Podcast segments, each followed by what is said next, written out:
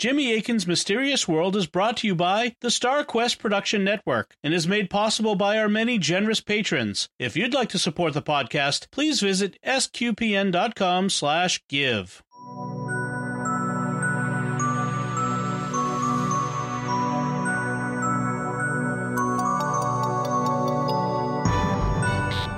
You're listening to episode 253 of Jimmy Akin's Mysterious World, where we look at mysteries from the twin perspectives of faith and reason. In this episode, Jimmy will be answering listeners' weird questions. I'm Dom Bettinelli, and joining me today is Jimmy Akin. Hey, Jimmy. Howdy, Dom. Folks, we usually bring you a special Weird Questions episodes on any fifth Friday of the month, but since the most recent fifth Friday was last week, was also our April Fool's episode, we're bringing you another episode of Weird Questions with Jimmy and Cy Kellett of Catholic Answers Live this week. Jimmy, what weird questions are you answering this time? We're going to be talking about are there conditions in which the Eucharist would display characteristics of a human being, that is, a rational animal? Does time travel interfere with God's plan? Would saving someone in the past create a new timeline in which the person had a new soul? Could someone on a planet 2,000 light years away use a sufficiently powerful telescope to watch Jesus walking and teaching? Will the answers to every curiosity we have be available to us in heaven? What do I think of the origin of coal and the Great Flood? Is it okay to watch ghost hunting shows for entertainment? What would have to be changed in the apocalyptic Left Behind series to bring it in line with Catholic teaching? If you become a vampire, could you commit suicide to protect others? And how long or how would the liturgical calendars of planets with longer or shorter years work? Those are indeed some interesting questions, so let's listen to your answers. Thank you. I'm Cy Kellett, your host, enjoying uh, the weird, the music, the special music we have for Weird Questions with Jimmy Akin. That signals that the fun is about to start. Well, let's go to the questions. Okay. These are weird. These are weird questions for Jimmy. He loves some weird questions. So much so that whenever, I think I've told you this before, whenever we get a really weird question mm-hmm. and someone else is on, they'll be, they always say, Oh, that's a Jimmy Akin question. Oh, so okay. you have a rep. AD asks this If a human is a rational animal, Yes. That is to say that the natural tendency to grow, eat, feel, see, will, and reason, uh, uh, it has those, mm-hmm. then would the consecrated Eucharist have these innate tendencies as well? Are there any conditions under which the Eucharist can do even one of these things mentioned, let alone all of them? So the answer is that Jesus is a, a, man. He has a complete human nature. He's also God, but he's fully human, fully divine. So he has, uh, he fits the definition in his human nature of a rational animal, and he has all those tendencies. The Eucharist is a manifestation of Jesus, but you can't reason from the you can't reason across categories in the same way for example, I'm also a rational animal. Yeah. But um, if I'm manifesting in some way, let's say I'm on Facebook, mm-hmm. it doesn't mean, you know, with a live streaming, it doesn't mean that my image has all of the same properties that I have. Right. And so if you conceptualize the Eucharist as a manifestation of Jesus, you're not going to find the host and the accidents there doing the things that Jesus would do in his in his physical body. So Jesus in his physical body might raise his hand, but he's not present in the Eucharist in such a way that his body is distributed in the same way. Right that it is uh, in in heaven, and theologians refer to the type of presence that he has as definitive presence in the Eucharist, which means that he's there and he fills the Eucharist in the same way that uh, our souls fill our bodies. They're not located in just one part of the body, and so if Jesus raises his hand in heaven, that's not going to result in any outward change in the Eucharist. Mm-hmm. So you could conceptualize it different ways, but fundamentally, we have two different aspects going on here. The first is the reality, which is Jesus and eh, which is Jesus' body, blood, soul, and divinity, and that's present in heaven in a way that could, you know, he could raise his hand or blink his eyes or do any of these other things. But then we have the perceptible accidents or species of bread and wine that remain, and those are not affected by whatever Jesus may do with his body in heaven. Uh, AD, thank you very, very much uh, for that question. Uh, next, we go to uh, Michael. On the most recent episode of Weird Questions, several questions came up that led to alternative timelines. This raised a couple of questions for me. By time traveling, are you interfering with God's plan? Even if we think we are stopping an evil act, God has his reasons. Okay, and let's let's do one that one first. Okay. So the answer will be no. Uh, the specific form of the answer will depend on what happens with time travel. Uh, either it is possible to change history or it's not.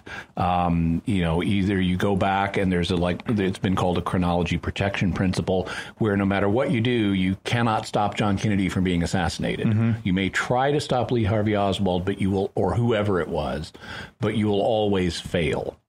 The alternative is if is if you are able to change history, what you're really doing, the easiest way to make sense of that in terms of physics is what you're really doing is creating a new branch in the timeline. So either so one or the other is the likely outcome of time travel. If it's the first, then obviously you can't you're not interfering with God's plan because you can't change what happened. On the other hand, if you create a branching timeline, which is uh, what he's asking about, then that branching timeline is also part of God's plan.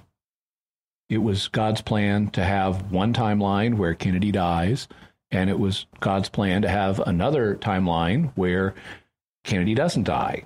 And you simply helped actualize that second timeline. So you were part of God's plan in what you did.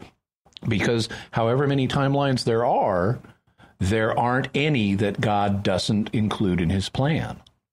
All right. So uh, the second part if okay. if you were to save someone in the past, would that person in the new timeline have a different soul?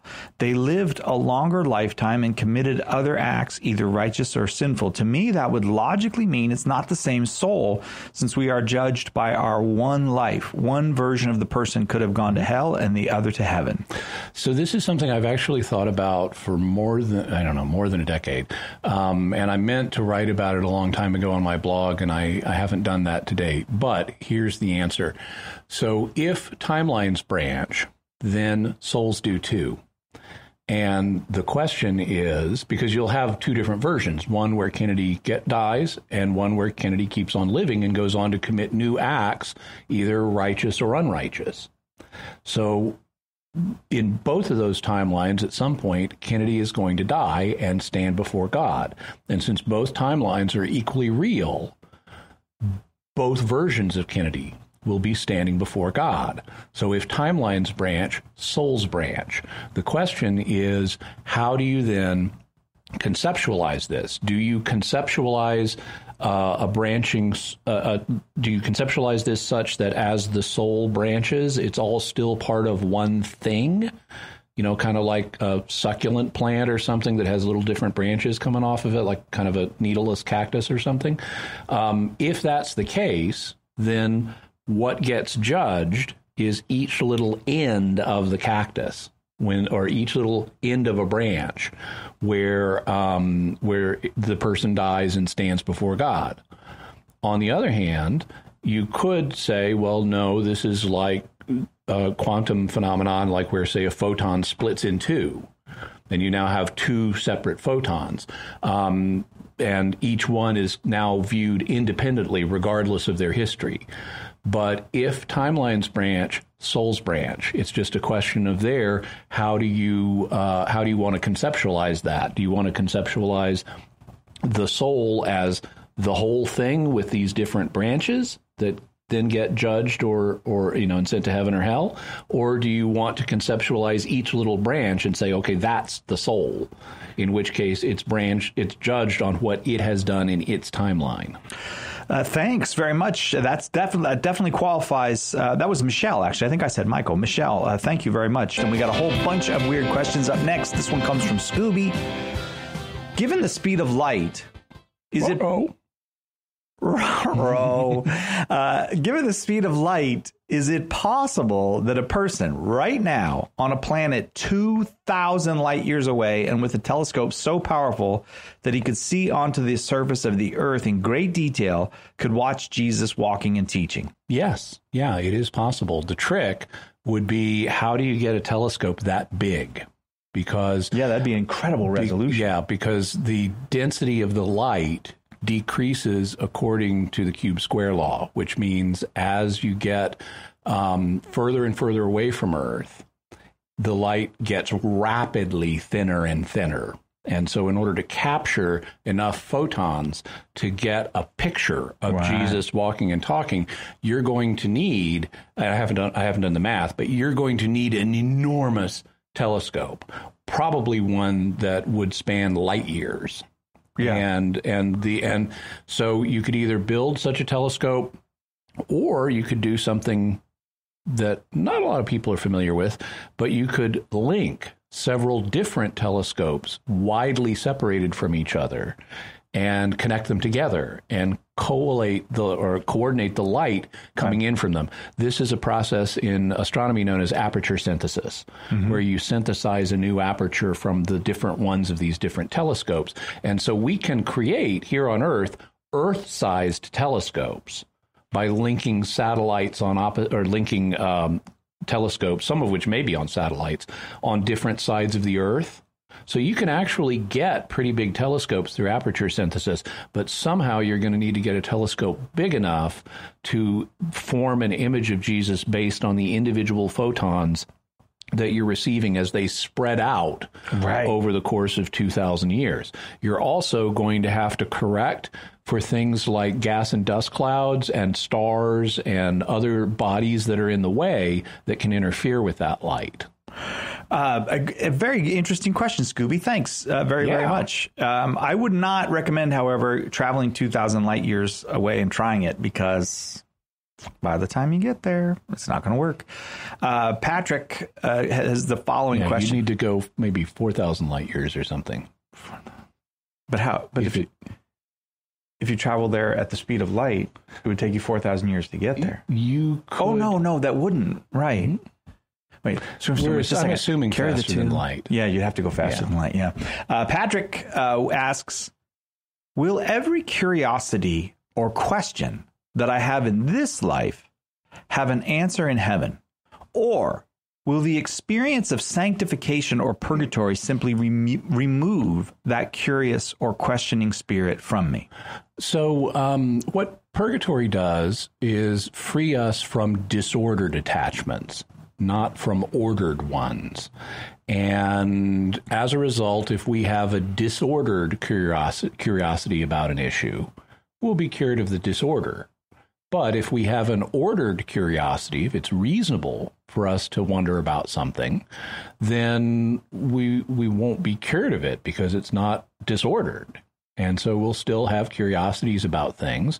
And the catechism envisions us, uh, it, certainly the Christian faith does not envision us just becoming like uncurious zombies. Yeah. Um, the, in, in fact, the catechism itself, in the section on the problem of evil, talks about how you know we won't know in this life what some of the answers are to like why God allowed this particular evil or that particular evil, but it has an expectation that we will know those things in the next life. So it can be reasonable, like, Lord, why did this happen to me? Well, in the next life, the catechism would expect you to be able to find that out. Mm-hmm. And I would suspect, because, you know, we're told the next life is much better, that we're going to have an intellectual upgrade as part of the package and we'll know more rather than less. And we'll con- consequently when we learn the answers to these mysteries, we will be able to praise God even more and see how they all fit together as part of his plan. Uh, I'm guessing that that's what probably where you thought that was going to go, Patrick. But I don't know. I think that comes from our friend Patrick in New York, who we'll see in a few weeks at the conference. Uh, looking forward to seeing you, Patrick. Let's go to uh, Jill. Uh, she says this, Jimmy, or she asked this: What is your take on the floating log mat model for the origin of coal beds and biogeography? Uh, as a coal miner and a Catholic, I am interested in the theory that the Great Flood caused a mass or masses of fallen logs to float about the world. But I have a hard time making the leap that this proves a young Earth, and our previous theories for the formation of coal seams taking millions of taking millions of years are no longer valid. On a related note, is the story of the Great Flood required to be taken literally, or could it have been a regional flood that wiped out the human population but maybe did not cover the entire Earth? So um, let's deal with the second question first. Um, currently, uh, the answer is that the Great Flood is not required to be understood as a global flood. Even if you even if you take the flood as a literal historical event, it does not require a global flood. And as I'll discuss on an upcoming episode of Jimmy Akin's Mysterious World, we do not have good evidence of a global flood. The oh, okay. um, the the arguments that are used by young earthers are interesting, but to deal with the first question, well, it's possible that uh, that floating log mats, you know, mats made out of logs that have been knocked down, such as by a flood, mm-hmm. um, could give rise to a coal bed given enough time. The uh, issue, though, and I would assume that that's actually happened in you know in history at some yeah. point that there have been some log mats. I mean, we know that happens you right. know, when there's a flood, uh, if the flood's big enough, and I would assume some of them over millions of years have turned into coal. But the problem for a young Earth perspective is stratigraphy because the layers of the of in the soil do not support the idea of a universal flood. And this was one of the findings. Now, for a time in the 1600s and 1700s, there there was a very interesting development in science, which was called flood geology. Mm-hmm. And because they were starting to discover, they're starting to you know dig down and find new layers and things like that. And initially, scientists uh, experimented with this idea of flood geology. Uh, then that's the explanation for the, all the different layers we see. But what they found is that it ends up not working because the layers don't fit together the right way. Ah, gotcha. And um, and to keep it simple, they just they just don't fit together the right way. And so they had to abandon that and realize that the Earth is much much older. And that's something that I discuss in a three part series on Jimmy Akin's Mysterious World, which um, which uh, Jill can look up, and it has an explosive finale where I I reveal why what would have happened if there was a young Earth with a global flood, and it involves lots and lots of explosions. I mean, like hyper nuclear explosions. If there had been, if Earth really was um, you know, just a few thousand years old, and there had been a year of a flood the way young Earth creationists envisioned it. In order to account for all the rock formations, those rocks would have had to release so much radiation oh. that the surface of the Earth would have melted. Oh. And then you say, well, well, what if God did a miracle to keep it from melting? Well, listen to the episodes and find out. Hey, Jill, thanks uh, for that question. Thanks very much. Uh, it's Weird Questions with Jimmy Akin this hour. Uh, Mike next. Mike asks this, Jimmy, before I became Catholic, I enjoyed the show, those shows on Travel Channel like Ghost Adventures, where these paranormal investigators would lock themselves in a haunted place to try to capture evidence of the paranormal through EVP, that is electronic voice phenomena, sessions and whatnot. I don't necessarily believe it was all real or all fake for that matter either, and I'm a fairly educated individual and understand the behavioral psychology of hearing voices through EVP and mm-hmm. as such am highly skeptical. However, these shows are very entertaining and I have to admit I enjoy them for entertainment. As a Catholic, is it a sin to watch these shows for entertainment? And there's a little bit more. I would never even think of doing it myself or even put any stock in what they do. I know we are forbidden from attempting to contact the dead, but is watching these shows for entertainment per se sinful? I can't find anything definitive about it.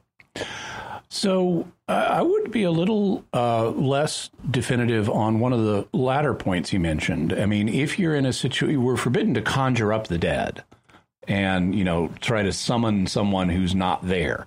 But if I was in a house and there was evidence of the house being haunted, I might say, you know, who are you? Do you are you a soul in purgatory? Do you need prayer?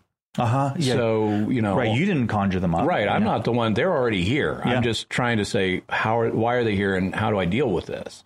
Um, but in terms of these shows now, he mentions electronic voice phenomena. And for people who may not be familiar, what that is, it, it takes a variety of different forms. But um, sometimes people will use uh, tape recorders or voice recorders and they'll record room tone. Uh, which is the to determine the TV and radio industry. It's you know just background sounds, and then they'll they'll listen to them in a certain way.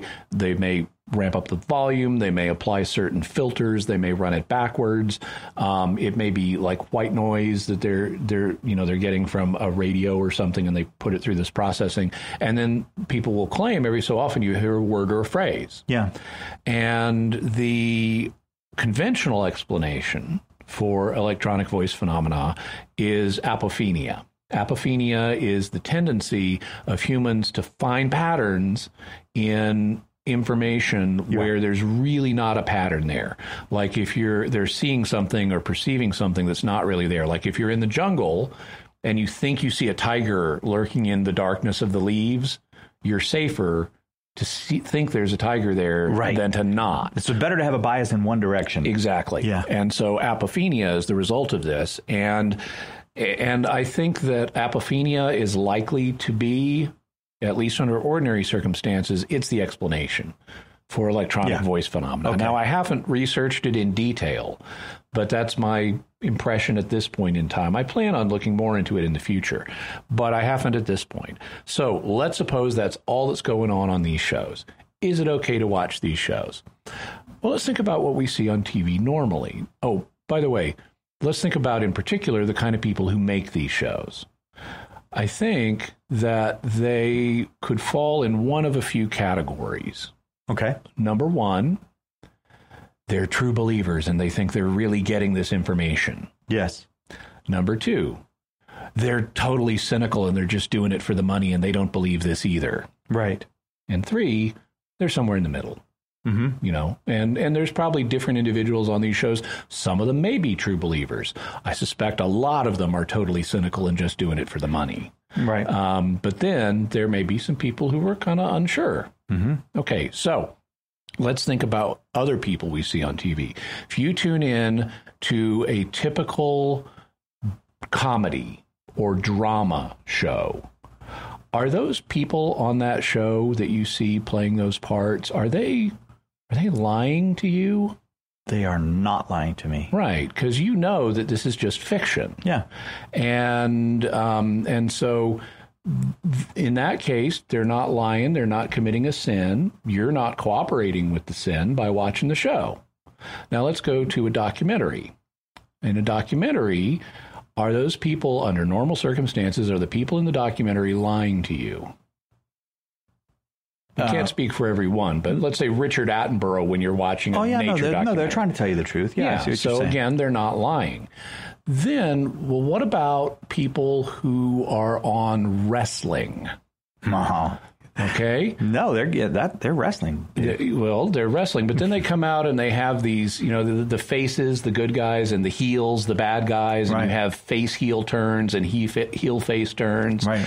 And they have these All the arc drama, of human life. All the drama Yeah. of human life. So It's beautiful. So they are, in a sense, putting on a show, but they're not acknowledging it like the actors on a regular show. Right. And so it's kind of in the middle. Yeah. It is, and and well, I'll actually need to finish this on the other side of the break, but it's kind of in the middle. Yeah, that's they, true. The wrestlers are not taking all the storylines seriously. They know they're fiction, but they're not acknowledging publicly that they're fiction. And so they're in this kind of interesting middle ground.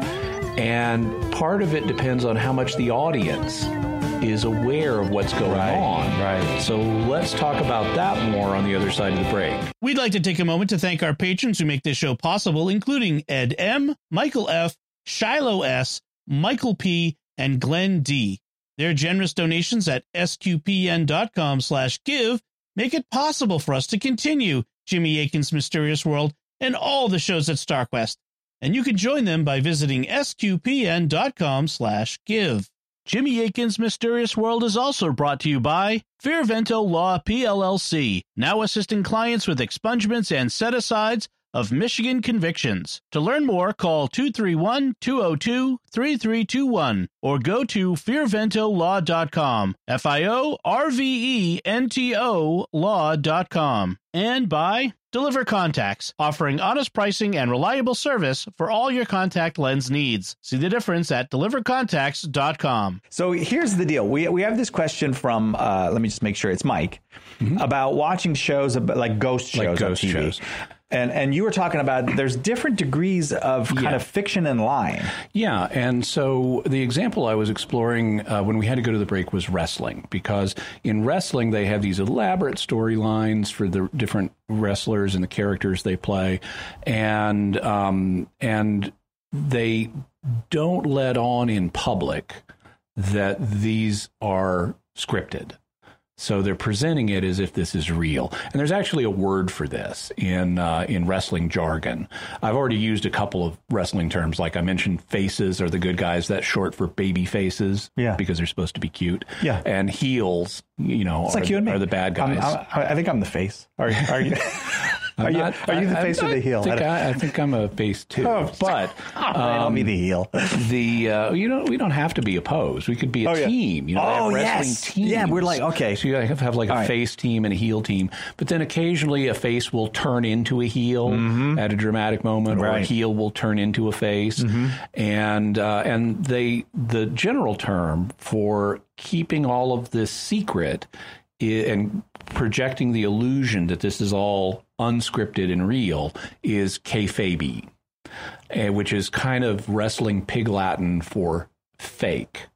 And so you you don't break kayfabe by revealing that this is all scripted. Right. And so, well, then how does what what does that do with the audience? Well, a lot of people in the audience, being sober adults, well, why even if they're even if they're not ever told it that this is all scripted, they'll figure it out on their own. You know, Yeah. it's it's like when someone's telling you a joke, and initially you may not realize it's a joke. Yes. but then it becomes obvious. Right, right. And and that's what happens with a lot of adults watching these things is they, you know, they they watch enough wrestling and it's like it's entertaining, but they know this isn't real. Yeah. And kids are a little bit of a, different story. Kids, and I remember watching wrestling on TV, you know, back in the South when I was growing up as a kid, and I didn't know it was fake.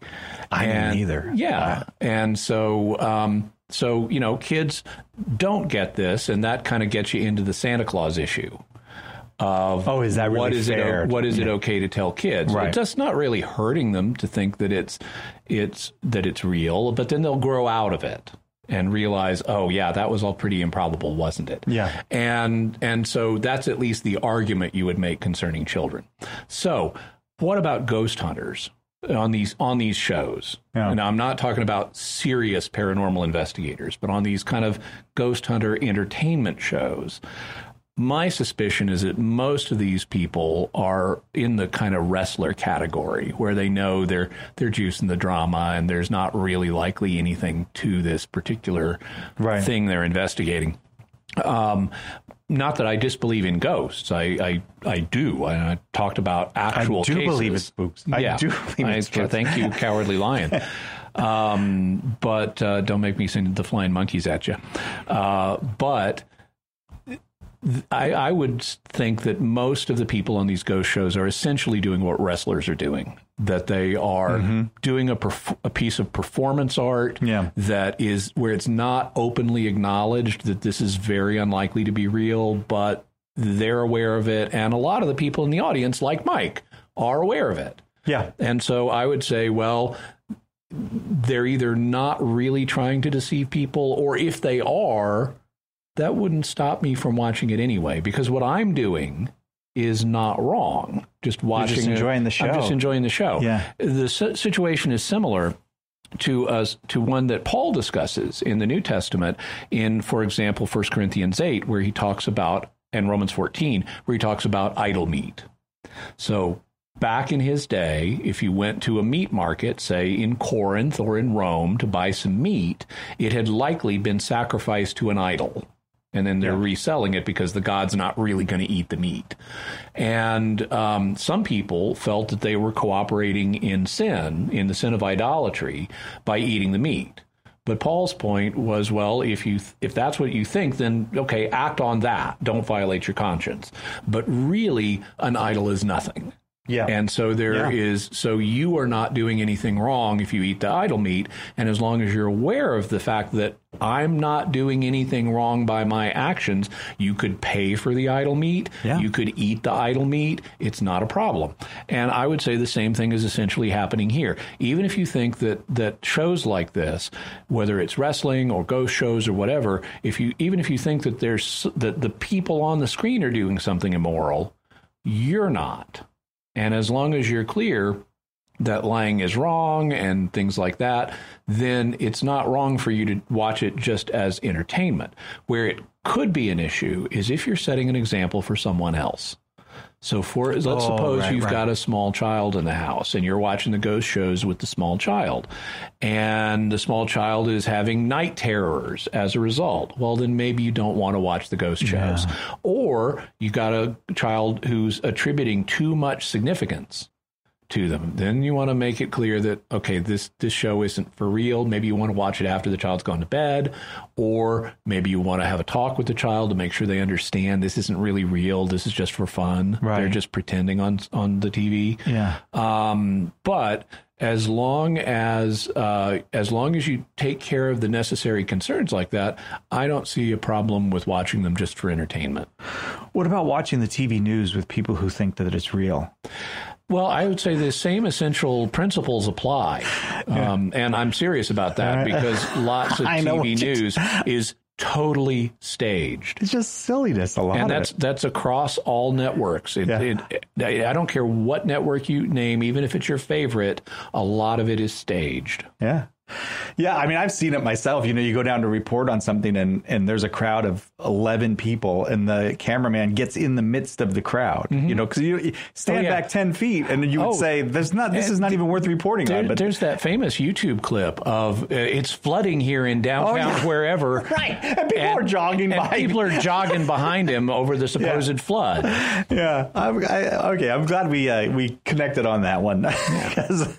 All right, let's go to Kyle's question. Um, all right, it's weird questions with Jimmy Akin, by the way. That's why we're asking these questions. And uh, Kyle asked this: Let's say, in an alternate timeline, the Left Behind fictional series centered around the end of the world and the second coming of Christ was authored by faithful Catholics.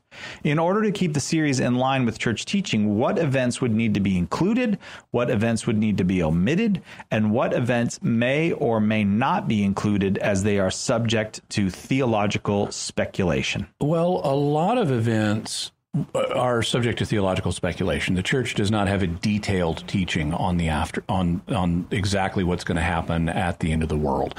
The big change that would have to occur is that this the, so the Left Behind series is a is a set of books written by evangelicals and yeah. not just any evangelicals but specifically evangelicals who believe in a in a view called dispensationalism.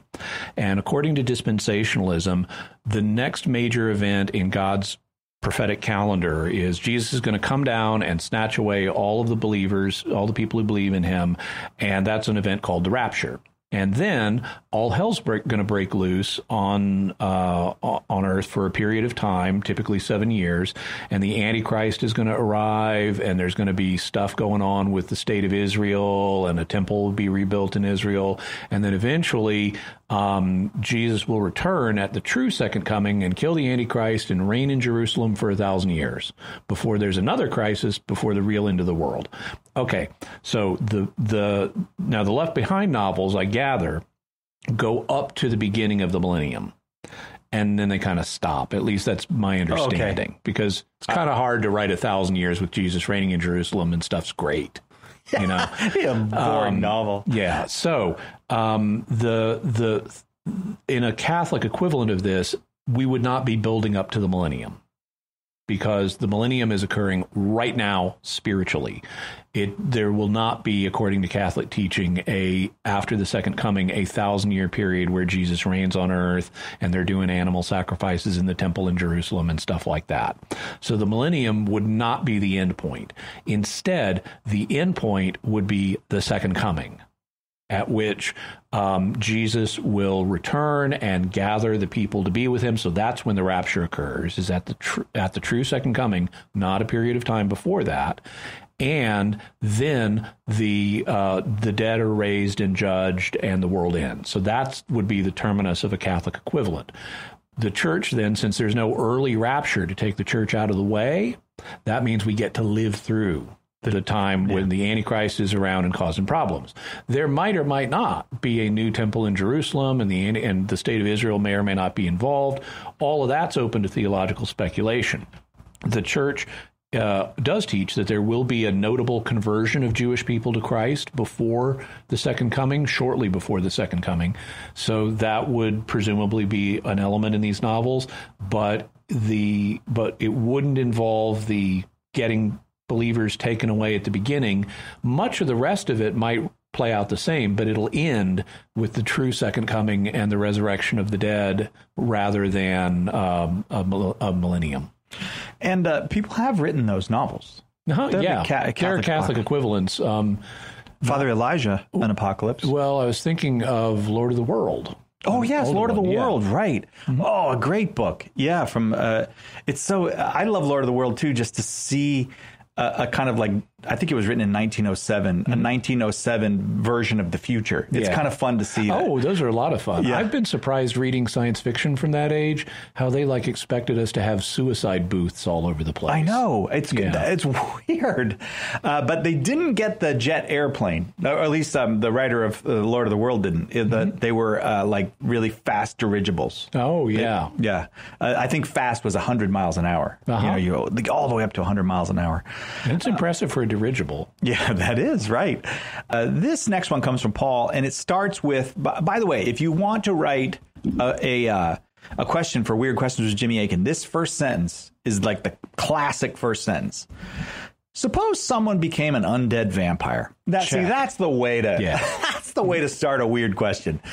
Suppose someone became. I, I, like it because it doesn't give us the prehistory of the question. It's like, so I was laying right in. in bed the other night and I was watching this movie and I was talking with my wife and the movie happened. It didn't really have vampires, but it it sort of had zombies that were kind of like vampires, and so that made me wonder. And then I had this dream, and yep. it was like, no, just Suppose someone became an undead vampire. Yet they still have a moral conscience and know right from wrong. The church also teaches that suicide is a mortal sin. Would it be a sin for such a person to commit suicide in order to protect others from becoming vampires? Okay, so in this scenario, if the vampire feeds on another person, that person becomes, becomes a, vampire. vampire. Yeah. Okay, so there are several plot twists to this question.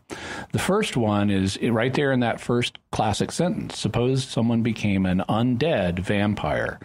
Well, okay, if they're an undead vampire, if they've really died, there's an argument they're really dead. They're just an animated body walking around somehow, but they aren't a living person with a right to life. And so maybe just ending your own existence in this case would not be suicide. No. Because you're already dead. Yeah. Um, but suppose that's not the case. Suppose that they are a being with a right to life. Okay, next question. They have this moral conscience, they know right from wrong. And before we get to the point of considering suicide, we want to consider are there lesser things that they could do? Are there other ways out of the situation? Like if they if they need hemoglobin to survive how about animal blood? Right. You know maybe they could just eat a lot of blood blood pudding or black pudding which is a kind of blood sausage or you know uh, otherwise acquire animal blood and take care of their need that way. In which case, you don't even have to bring humans into the picture. You just get animal blood. You can get it in. It's not used in American cuisine, but it is used in some world cuisines, and you can go to the right kind of store and get it. But let's suppose that's not the case. Let's suppose it has to be human blood. Okay. Something about the antigens or something. No. Well, okay, in that case, um, do you have to bite people to get human blood? Just go to the blood bank. You could go to the blood Make a bank. withdrawal. You could. That's the classic joke. Yeah. Mm-hmm. Um, I remember reading that in a little book of monster cartoons when I was seven years old. Um, and and you could either use a blood bank or you could have friends or family who can serve as donors. Oh, the thing is, you don't have to. Even you know, so let's say it's a little hard to explain to the people at the blood bank why you need the blood because they're not really buying the "I'm a vampire" thing. Well, in the, you know, you could get a private donor network. You could you could also pay people.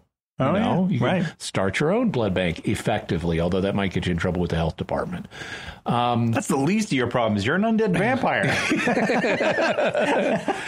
Yeah, they just come over. You come, they come over to, to investigate you. You just hypnotize them and they go away. right, exactly.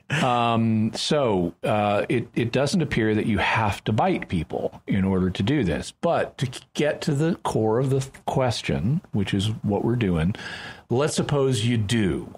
You know, let's suppose that you do have to bite people. The blood has to come through your fangs or whatever.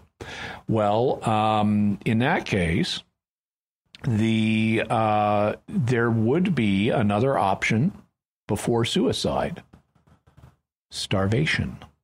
Uh, Because if you starve to death because you can't ethically acquire food, that is not suicide.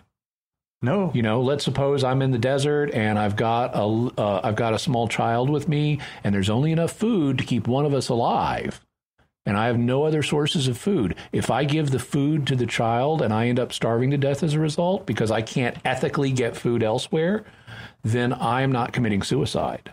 no. and so um, so starving yourself would be an acceptable alternative to turning other people into vampires. Well, let's suppose that's not going to work because we're still edging our way towards the core of the question. I mean, I'm eliminating, I'm pointing Yeah, yeah, out all right. these things here. none of this will Yeah. work. So suppose that starvation won't work because at some point I'm going to lose control of myself. It's like my vampire instincts will kick in and I will attack someone. Yeah. Okay. The next the next strategy short of suicide would be disable yourself so that when the vampire instincts kick in, you're not able to hurt anybody. You lock yourself in a room. Maybe you put mirrors all around yourself. Oh, like the werewolf used to circle. chain You- himself I to was a gonna, wall. just going to cite that. You chain yourself to a wall. You put on a shock collar. You tranquilize yourself. Whatever you need to do, you disable yourself so that when the bloodlust comes upon you, you're not able to act on it. Right. Okay. Suppose none of that's going to work because you're, you know, you're Kronos, the original vampire, and Just too powerful You're just too powerful. Okay. So there's no way to stop yourself other than dying. Well, you could ask someone else to kill you. You know, stake you. Um, that though would be suicide because you're cooperating with it. You're willing it. It Yeah. would be formal cooperation. If it's actually suicide, and here we're at the core of the question, because suicide is not just any act that results in your own death. You can legitimately do things to save other people's lives, like jump on a grenade.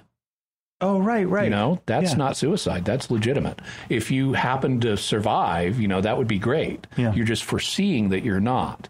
Now, the tricky part is the fact in this case you would be willing your the death of your current body mm-hmm. but i can see a scenario where there's at least an argument that you would not that it wouldn't count as suicide as it's normally understood. Because as it's normally understood your suicide involves killing an innocent person someone who is not an aggressor. Mm-hmm. But if you are a person who foresees i will inevitably uncontrollably become an aggressor and I have no choice about that, then just like I could, like, let's say I knew that um, I knew that someone else other than me was inevitably going to launch a lethal attack. I could kill that person at least once they've launched the attack. Yeah. I could kill that person. And I could take steps to launch the attack once they begin it. Like I set up a shotgun trap or something so they open the door to come into the room to get me, Yeah. and the shotgun will take them out. Mm-hmm. Okay, so that's legitimate. I'm killing a person who is at the moment an aggressor, and this is the only or best way to stop them. Well, what if I foresee I will inevitably become that person? Right. it seems to me there's an argument that it would not be suicide, but would be legitimate defense of others for me to do the same thing. So that I say, set up the shotgun trap so that when I open the door to go out and start feeding on people, I will be blown away and thus will protect others. And that would not arguably have the moral character of suicide. It would instead have the moral character of stopping an aggressor because in the moment I'm killed, I would actually be an aggressor. Uh, I think the the obvious easy solution is don't become an undead vampire. I mean, start there. Hey, I got to roll with the premises I'm Yeah, given. that's exactly right. Uh, a different Paul asks this. Thank you, Paul, for that question, and thank you for the uh, the the excellent opening sentence. How would you reconcile Earth's liturgical calendar with planets that have no that have longer or shorter solar years? Can you have Easter twice in one year? Could you have a year without Christmas? So I think that this the answer to this is going to be upon us very quickly. Yeah, because Be- people are going to be living on other planets. Exactly. And as long as the people are living in the solar system, my sense is they're going to keep the uh, their calendars tied to the calendar of Earth. Um, now, there may be some a little bit of adjustment, in particular in the case of Mars, because Mars's day is not exactly what an Earth day is, but it's close enough. know. You could do a little fudging Yeah. to, to, to get keep them in sync. So you might have a little variation, but in terms of the big holidays like Easter and Christmas, people are on Mars are going to be celebrating that at the same time people are celebrating it on Earth. Right. Anywhere in the solar, like they do on the International Space Station. You know, Yeah. they're not on Earth, but they celebrate Christmas at the time people on Earth are. Same thing is going to happen all the way through the solar system. And that means that if we have people on some planets, you will have years where there are either multiple Christmases and Easters or no, or not a Christmas and Easter. On Mercury, for example, Mercury is close to the sun. It orbits the sun every 88 days, and that means on in a in a given year for Mercury because the Mercurian years are so short, you probably will not have a Christmas or Easter.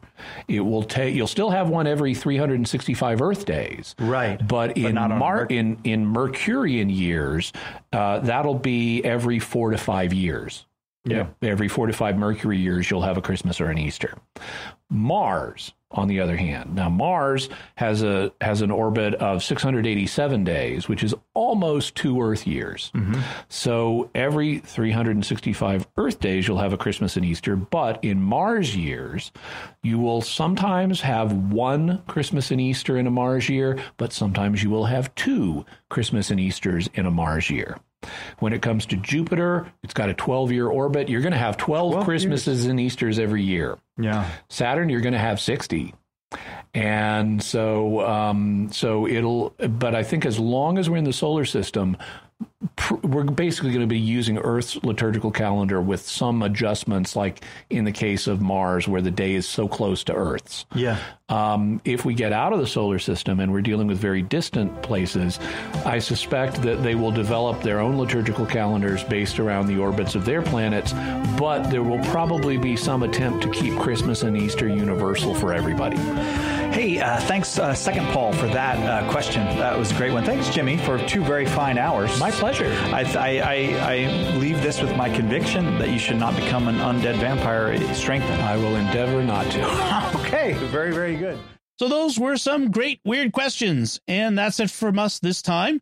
What are your theories about these listeners' weird questions? You can let us know by visiting sqpn.com or the Jimmy Akin's Mysterious World Facebook page, sending us an email to mysterious at sqpn.com, sending a tweet to at mys underscore world, in the StarQuest Discord community at sqpn.com slash discord, or calling our mysterious feedback line 619 738 4515. That's 619 738 4515.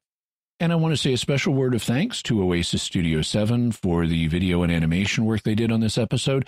You can see the work that they do by going to my uh, YouTube channel, youtube.com slash Jimmy Akin.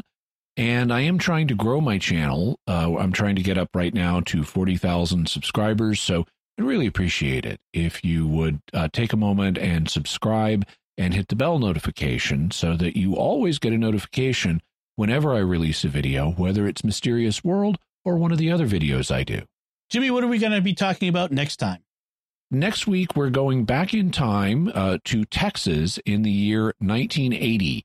We're going to be talking about a famous event that occurred there known as the Cash Landrum UFO encounter in which three people encountered a UFO that had documented physical effects on the people. So this is a physical evidence case and it's well documented. You won't want to miss it. Folks, be sure to check out the Mysterious World bookstore at mysteriousworldstore.com for links to all the books and videos that Jimmy mentions in the show. You can find links to Jimmy's resources from our discussion on our show notes at mysterious.fm slash 253. And remember, to help us continue to produce the podcast, please visit sqpn.com slash give. Jimmy Akin's Mysterious World is also brought to you in part by Catechism Class, a dynamic weekly podcast journey through the Catechism of the Catholic Church by Greg and Jennifer Willits. It's the best book club, coffee talk, and faith study group all rolled into one. Find it in any podcast directory. And by Tim Shevlin's Personal Fitness Training for Catholics, providing spiritual and physical wellness through personalized nutrition, workout and prayer programs, and daily accountability check ins. Learn more by visiting FitCat Catholics.com. Until next time, Jimmy Akin, thank you for exploring with us our mysterious world. Thanks, Dom. And once again, I'm Dom Bettinelli. Thank you for listening to Jimmy Akin's Mysterious World on StarQuest. If you've enjoyed Jimmy Akin's Mysterious World, you'll also enjoy another StarQuest Network show, The Secrets of Movies and TV Shows. Find it wherever you can find podcasts or at sqpn.com slash secrets.